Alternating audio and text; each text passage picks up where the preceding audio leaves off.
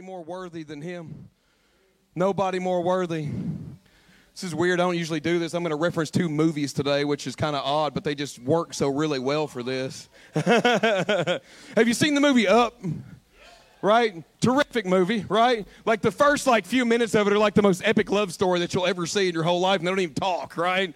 But it's this incredibly epic love story about this guy that, you know, meets the girl. I mean, you've seen the story, you know the whole thing. But the rest of the movie the rest of the movie, I mean, some people would say that it's like this adventure where this guy goes to this mysterious island on this thing, but really what I see is a battle between the little guy and the big authoritarian guy.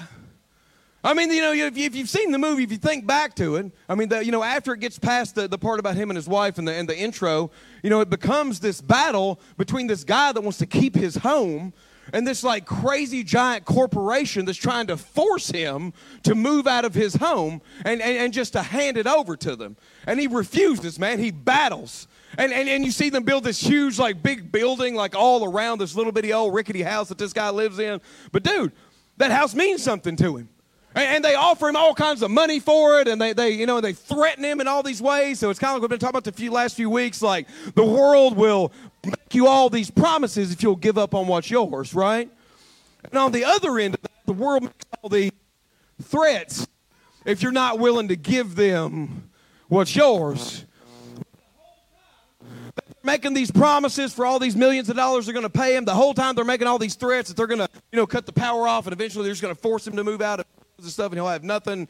Uh, like the whole time that they make all these promises and all these threats, and yet his answer is still this it's not for sale. It's not for sale. for sale. Doesn't matter what you offer me, doesn't matter what you threaten me with. It's not for sale.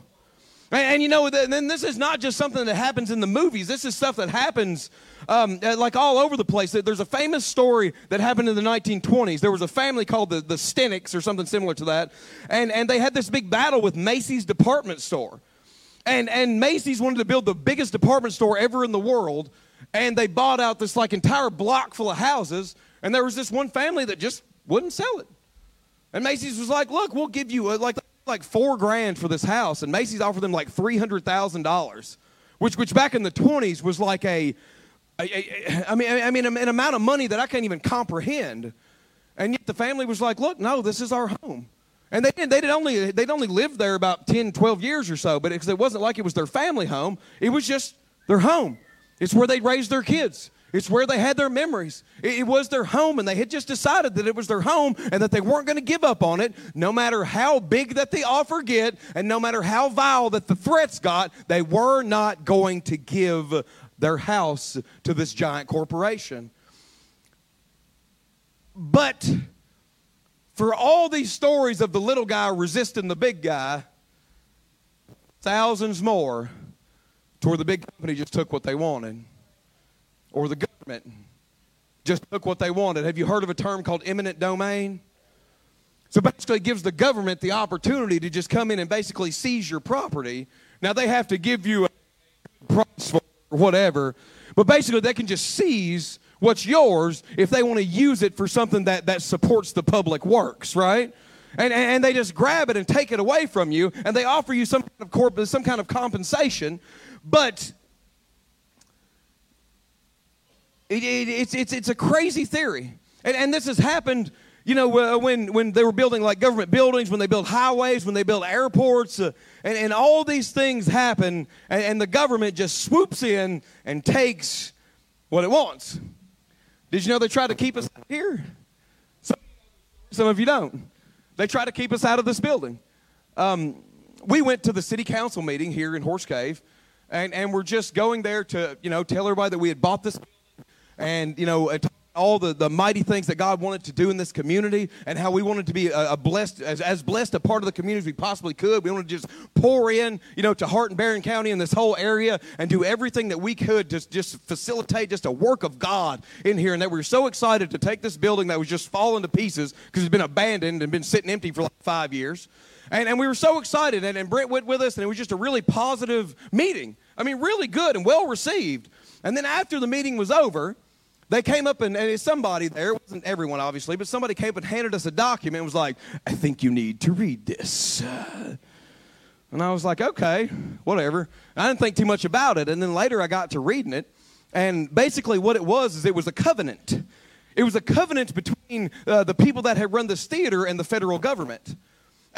What it said was that they would give this huge donation to be able to remodel this building. And basically, it's when they turned it from the barn into what it is now. Some of you guys that have lived in this community for a long time remember when it was like the barn facade outside? Yeah, Todd knows. I mean, some of y'all seen that. It was when they turned that to this more modern feature.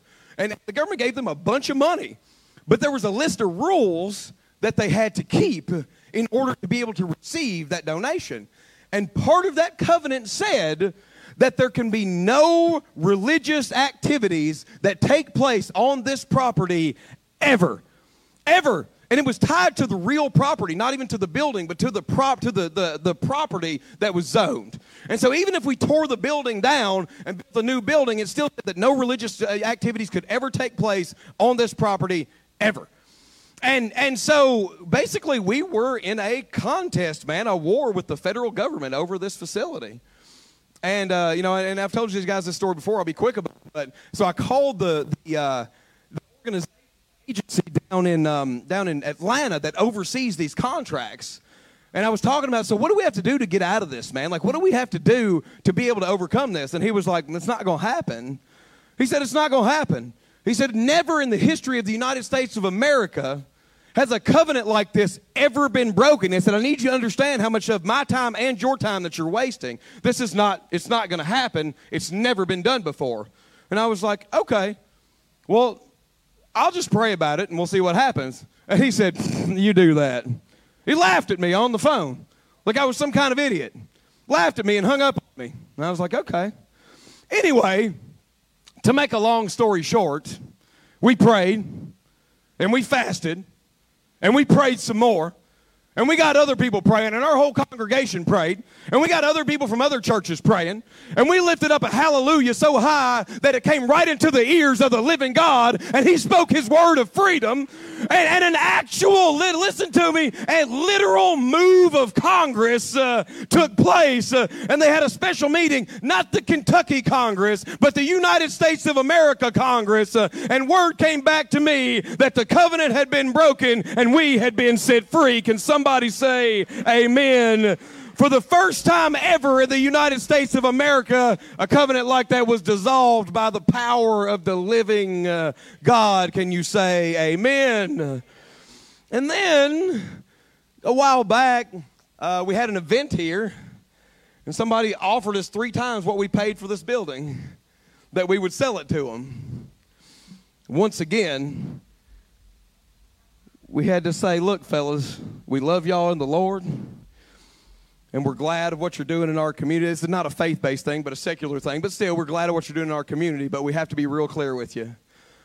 This gift that God has given us, this inheritance that we have received from the living God that we have fought for on our knees for years and years and years, that has been a tool of the gospel of Jesus Christ to see many know Him and experience Him, it's not for sale.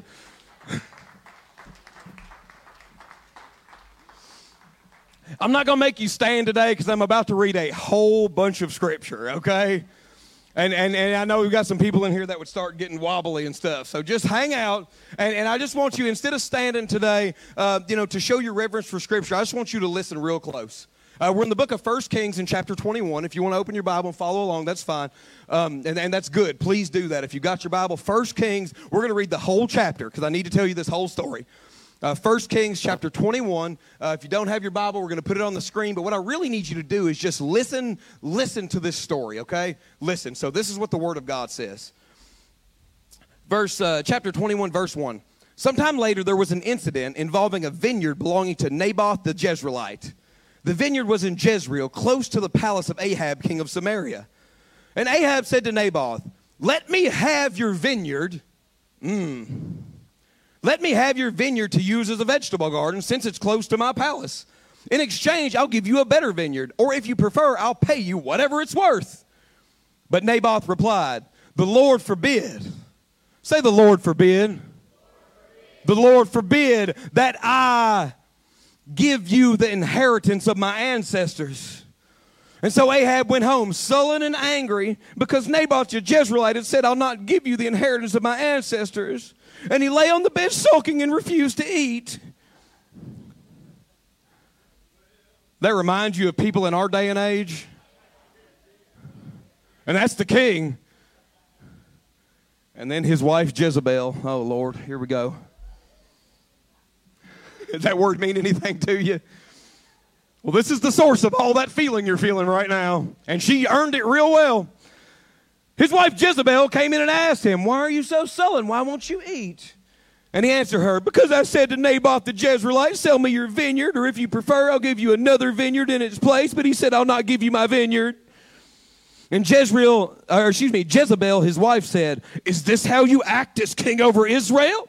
Get up and eat. Cheer up. I'll get you the vineyard of Naboth the Jezreelite. Uh oh. So she wrote letters in Ahab's name. That's shady right there. Placed his seal on them and sent them to the elders and nobles that lived in Naboth's city with him. And in those letters she wrote, Proclaim a day of fasting and seat Naboth in a prominent place among the people. But seat two scoundrels opposite him and have them bring charges that he has cursed both God and king. Then take him out and stone him to death. Dang! So the elders and nobles that lived in Naboth's city did as Jezebel directed in the letters that she had written to them. And they proclaimed a fast and seated Naboth at the prominent place among the people. Then two scoundrels came and sat opposite of him and, and brought charges against Naboth before the people, saying, Naboth has cursed both God and king. So they took him outside the city and stoned him to death. Then they sent word to Jezebel, Naboth has been stoned to death. As soon as Jezebel heard that Naboth had been stoned to death, she said to Ahab, Get up and take possession of the vineyard of Naboth the Jezreelite that he refused to sell you. He's no longer alive, but dead. When Ahab heard Naboth was dead, he got up and went down to take possession of Naboth's vineyard. And this is where it gets good. Then the word of the Lord came. Say the word of the Lord. Now say it like you mean it. Say the word of the Lord the word of the Lord came to Elijah the Tishbite.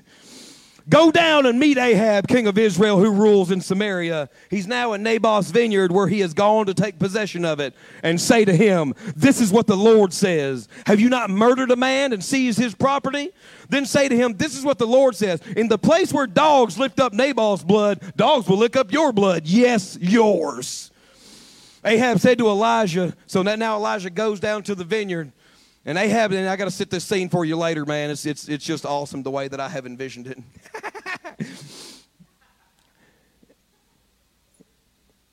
and Ahab said to Elijah, So you found me, my enemy. I have found you, he answered, because you've sold yourself to do evil in the eyes of the Lord. And he says, I'm going to bring he says, I'm going to bring disaster on you. I'll wipe out your descendants and cut off Ahab every, from every last male in Israel, slave or free. I'll make your house like that of Jeroboam, son of Nebat, and that of Baasha, son of Ahijah, because you've aroused my anger and caused Israel to sin. And also concerning Jezebel, oh yeah, by the way, you know that wife of yours, the shady one that's been chasing me and trying to kill me and whatnot, is doing all this crazy stuff to people. Yeah, the dogs will devour Jezebel by the wall of Jezreel. Dogs will eat those belonging to Ahab who die in the city, and birds will feed on those who die in the country. And the Bible says this in verse 25 there was never anyone like Ahab who sold himself to do evil in the eyes of the Lord, urged on by Jezebel, his wife. He behaved in the vilest manner by going after idols like the Amorites that the Lord drove out before Israel. Verse 20, but verse 27 shifts gears, uh, and this really is the most powerful part of this scripture. When Ahab heard these words, he tore his clothes, put on sackcloth, and fasted. And he lay in the sackcloth and went around meekly. And then the word of the Lord came to Elijah the Tishbite. Have you noticed how Ahab has humbled himself before me? Because he has humbled himself, I will not bring the disaster, this disaster in his day, but I'll bring it on his house in the days of his son. Can you say amen? Will you guys pray with me today? Father, we praise you and we worship you. Even in the midst of the storm, we praise you. Even when it seems like our whole life is falling to pieces around us, we praise you, God. Even when it seems like we're under attack from every single side, still we praise you.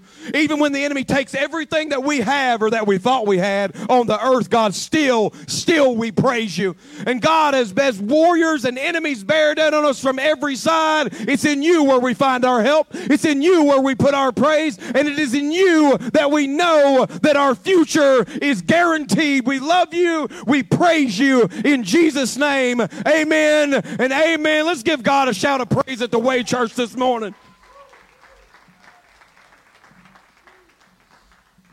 So King Ahab demands Naboth's vineyard, demands it. He didn't, he didn't offer, he didn't make the offer to buy it first. The first thing he says, if you watch real close, he says, Let me have it. Let me have it. Let me have it. Let me have this vineyard. And then if you do, then I'll compensate you for it. But the first things he says is, let me have it. And he should give it to him, right? I mean, Naboth should give it to him, right? I, I, I mean, this is the government authority speaking here. This is government authority claiming eminent domain. I mean, he says it's right next to my castle, it's right next to my palace. And, and so I'm going to claim eminent domain over your property, and then I'll compensate you for it. I don't know, man. People keep telling me that the government authority is the main authority. He's claiming this guy's land. Let me have it, he says. Let me have it. Let me have it. Let me have it because it's convenient for me. And let me have it because it's a good deal for you. I'll give you a better one. I'll give you a better one. Or I'll pay you in gold. I'll give you whatever I need to give you. Just let me have what you have. And Naboth still says no. It's not for sale. Why? Why is it not for sale? The Lord forbid. You see, Naboth values the laws of God higher than any government authority that has ever sat or will ever sit on any throne anywhere. And the laws of God say this in the book of Le- Leviticus in chapter 25, verse 23. God said this the land must not be sold permanently because the land is mine and you reside in my land as foreigners uh, and strangers. So whose land is it? Whose? It's God's land.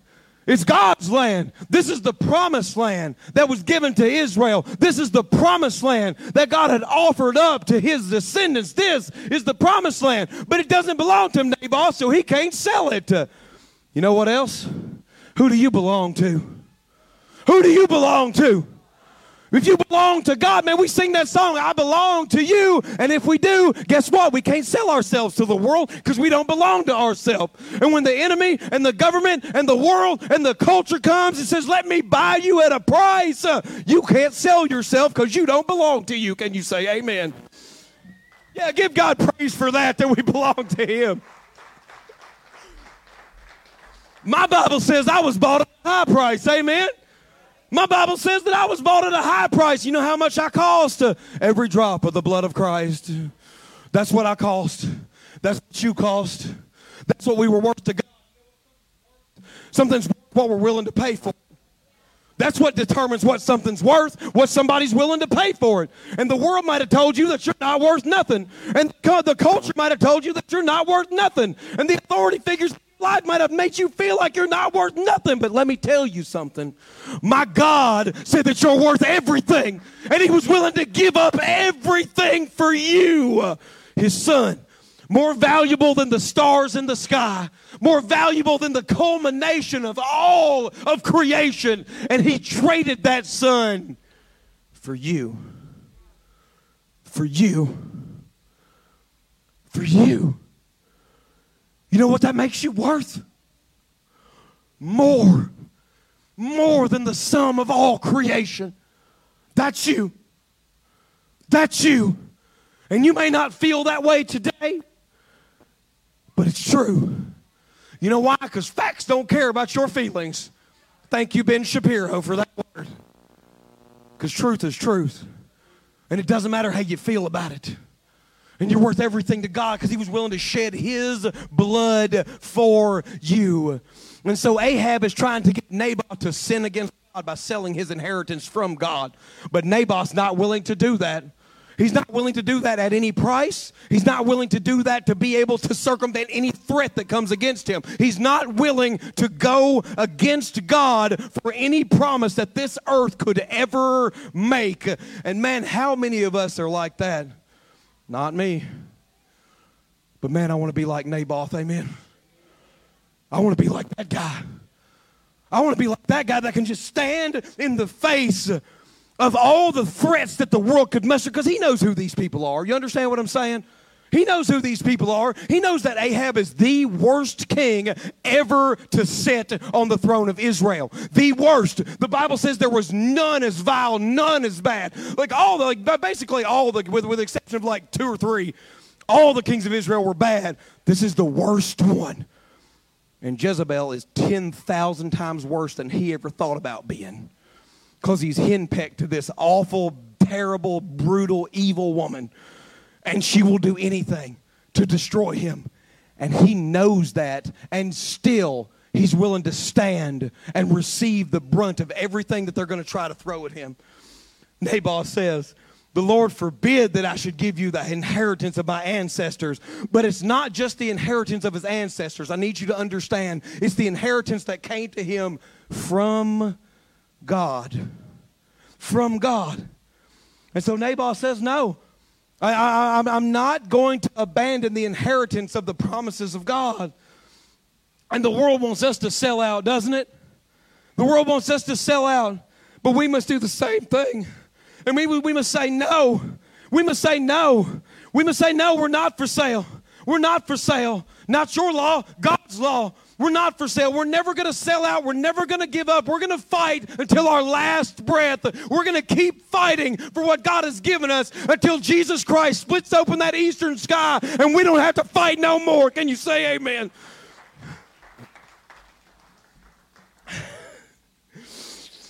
Naboth won't, Naboth won't sell for any price because God, because he values God's laws above the governing authority. He values God's laws above anything that this world could ever offer. But in comparison to that, in comparison to that, Ahab sells out with a quickness. He's willing to sell out the calling that God has put on his life to be king. He's willing to sell out his inheritance, his future, everything that God has given him to be able to bring about more earthly pleasures to bring about more of what the world has to offer. He's willing to give up his inheritance that God has offered him. Ahab sold out. He sold out with a quickness. Man, he, you know, give me this land. No, I won't do it. Oh gosh, and he goes and cries. He goes and cries like a big old baby. And then his wife is going to come fix it all for him. And, and they launched this crazy conspiracy theory that, that, that's going to wind up in this man's murder. And, and, and, you know, because this peasant would dare to rise up against them, right? Because this peasant would dare to, to try to hold on to what God has given him in, in, in the face of their mighty, you know, governing authority. So Ahab sells his soul to Jezebel all over again. She hatches a plan to abuse the power that God has given them to get what they want. What's up, buddy? And then they plant false witnesses and they create a false narrative and they double speak and they double think and they set him up and they don't give him a trial and they stone this guy in the street because he won't bow down to the authority and give them what they want. And so they use their earthly power to destroy this man's life and they kill him and they take what they want and they won, right? Did they? They won, right? Yeah? No? Because the big guy always wins, right? Well, ultimately, the big guy does always win. It's just some people don't realize who the big guy is. Can somebody say amen? And they took his life. Listen to me. They took his life and they took his land. But some things are more are worth more than life and land. Texas Lieutenant Governor Dan Patrick said this there are things that are more important than living. And all the news media ridiculed him for saying that. And, and they talked about what an awful person that he was. And they talked about how he didn't value human life and all these things. And yet, a truer statement has never been made.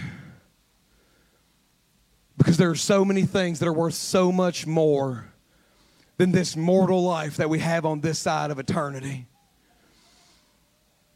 Because if that was the case, if there was nothing worth more than this mortal life that I have, then Jesus Christ would have never marched himself all the way up Calvary's hill to hang on that cross and give his life so that we could inherit eternity. Can you say amen? There's some things that are worth a little more, some things that are worth a little more. And so,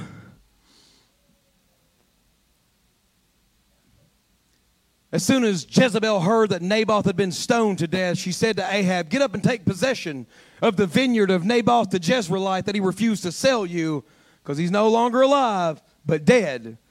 When Ahab heard that Naboth was dead, he got up and went down to take possession of Naboth's vineyard. And so Naboth goes to this vineyard to take possession of it. Now, now he's going to inspect this field uh, that, that's filled with his ill-gotten gains. And, and he's probably expecting a little bit of resistance. That's why he's going to take possession of it. Because see, there's still the workers. This was an active vineyard. There's still the workers there that owe their allegiance to Naboth, who was a wealthy guy. There's probably still some family members of Naboth hanging around that might offer a little bit of resistance. So, so Ahab goes to take possession Uh, of this field of blood that he has gotten by this nefarious scheme that he has launched and murdered the man that owns it. But when he gets there, he's not expecting what he finds. I can just see it in my head. I need y'all to see it the same way that I did. so Ahab goes down to this field and, and he's all happy and got this smug look on his face, and it's this huge contrast from where he was before when he was sulking and crying and hanging out in his bed because he thinks that he has won. You know, and the agents of the enemy are always like that, aren't they? They cry and moan and squeal with their tails between their legs when they think they've lost. But when they think they've won, chest goes out, chin goes up, they start talking real loud. And so he went down there to take possession of his vineyard that he has now earned because his wife sent a letter and got a guy murdered. And so he goes to take possession. And walks on his vineyard and he's looking around and he hears something behind him. And he's thinking, oh, it's one of these peasants that I'm about to put down. And he turns around. Now, look, I need to set the scene for you here, okay? I need to set the scene for you. Have you seen Tombstone? So, so you know that there was this war between the cowboy gang and, and Wyatt Earp and his marshals, right? And, and, and so they, they've been having this war back and forth over all this land and what's going to happen in it. And, and, and, and you know, the, the, the marshals and the good guys have kind of started winning, right? But, but Johnny Ringo has this plan. So he challenges Wyatt Earp to a duel right? Because he knows that Wyatt Earp can't beat him in a duel. And he figures if I take out the leader, then all of a sudden they'll crumble and we'll be able to continue to take what we want and do what we want. And so he's standing, he, you know, challenges Wyatt Earp to this duel. And he's standing out there waiting for him and he sees this figure in the trees, right? He sees this figure in the trees and he's like, ha ha, I'm about to win this whole war. I'm about to sit this thing right. I'm about to take possession of this land. And then all of a sudden, the figure kind of comes into the light. And Doc Holliday says, I'm your Huckleberry.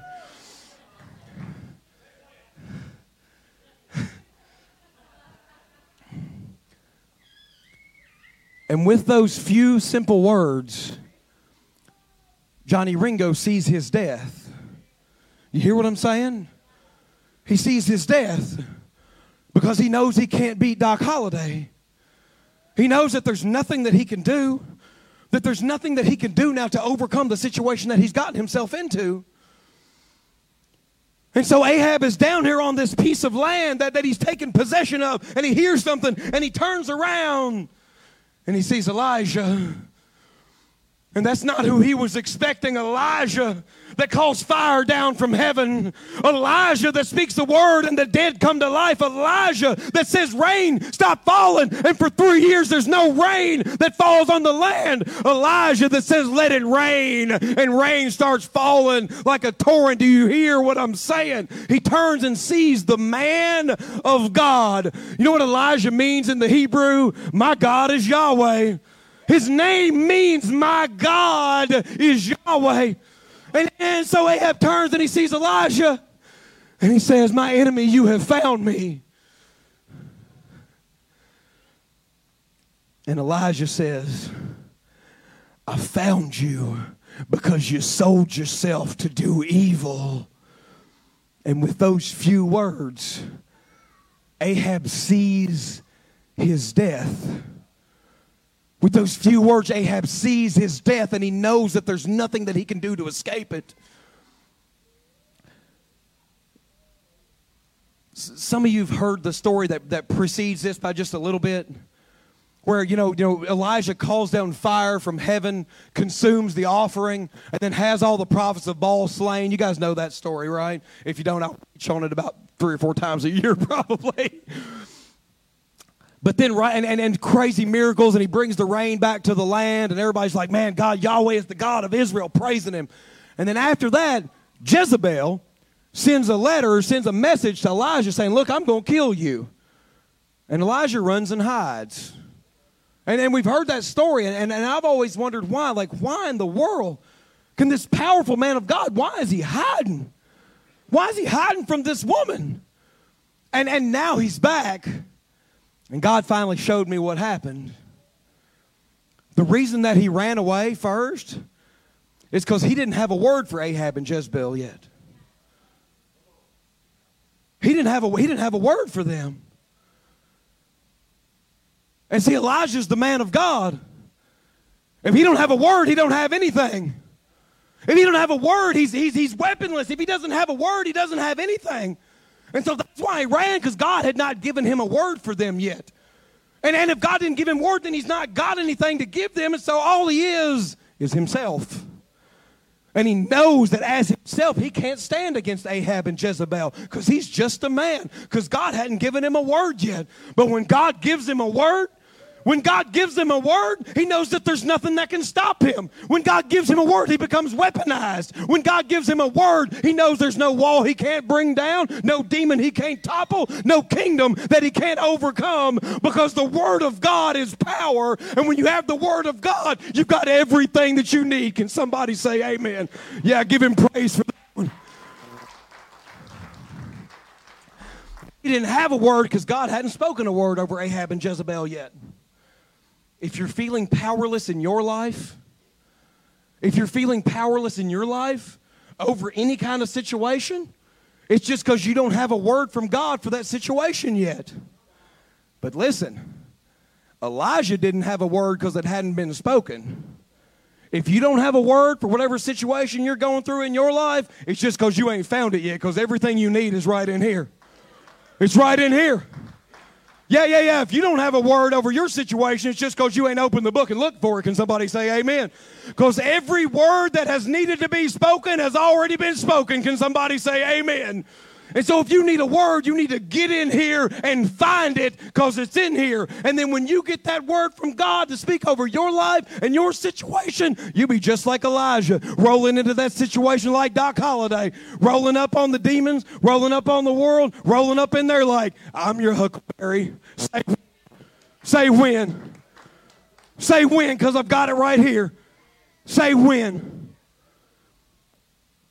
Because when you are armed, when you're armed with the Word of God, when you're armed with the Word of God, whatever enemy is staring down on you has already heard and experienced its death. Can you say amen? Because there's nothing that they can do to stop you. There's nothing that they can do to overcome you when you're armed with the Word of God. I like this. You see, Naboth wasn't for sale, and Ahab sold out, but Elijah came to collect. Can you say amen? And Elijah's not running no more because he's got a word now. He's not running no more because he's got a word now. And, when you unsheath the word and you wield the word, you can win any war. Can you say amen? You can win any war. and he says, Ahab, you will be destroyed. But not just you. All the inheritance of God that you were to pass down, that's going to be too. Your name, your, your family line will be cut off, will be cut off from the tree, from the lineage of Israel. And everything that you could have gotten, everything that you could have poured out is gone. Because Naboth wasn't willing to sell, and you sold out to take what he had. Oh, yeah. And you know that wife of yours? That old Jezebel that keeps on messing with me and sending people to kill me and doing all this crazy stuff. Yeah, dog's gonna eat her, bro. Have a nice day.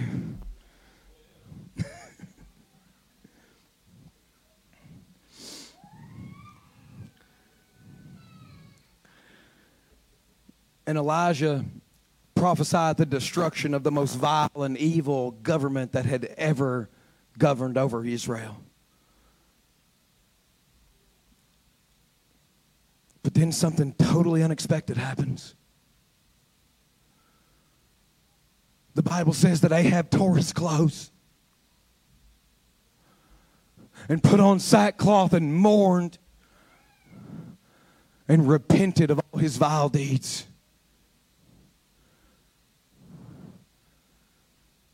And God said to Elijah, Hey, Elijah,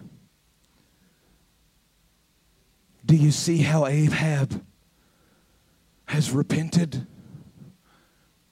and thrown himself on my grace? Well, because of that, I'm going to pour my grace out on him. What a good God we serve.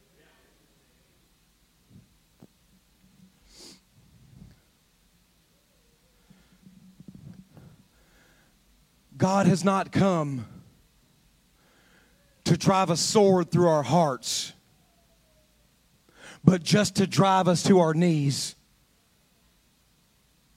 He doesn't seek our destruction, just our repentance. Just our repentance.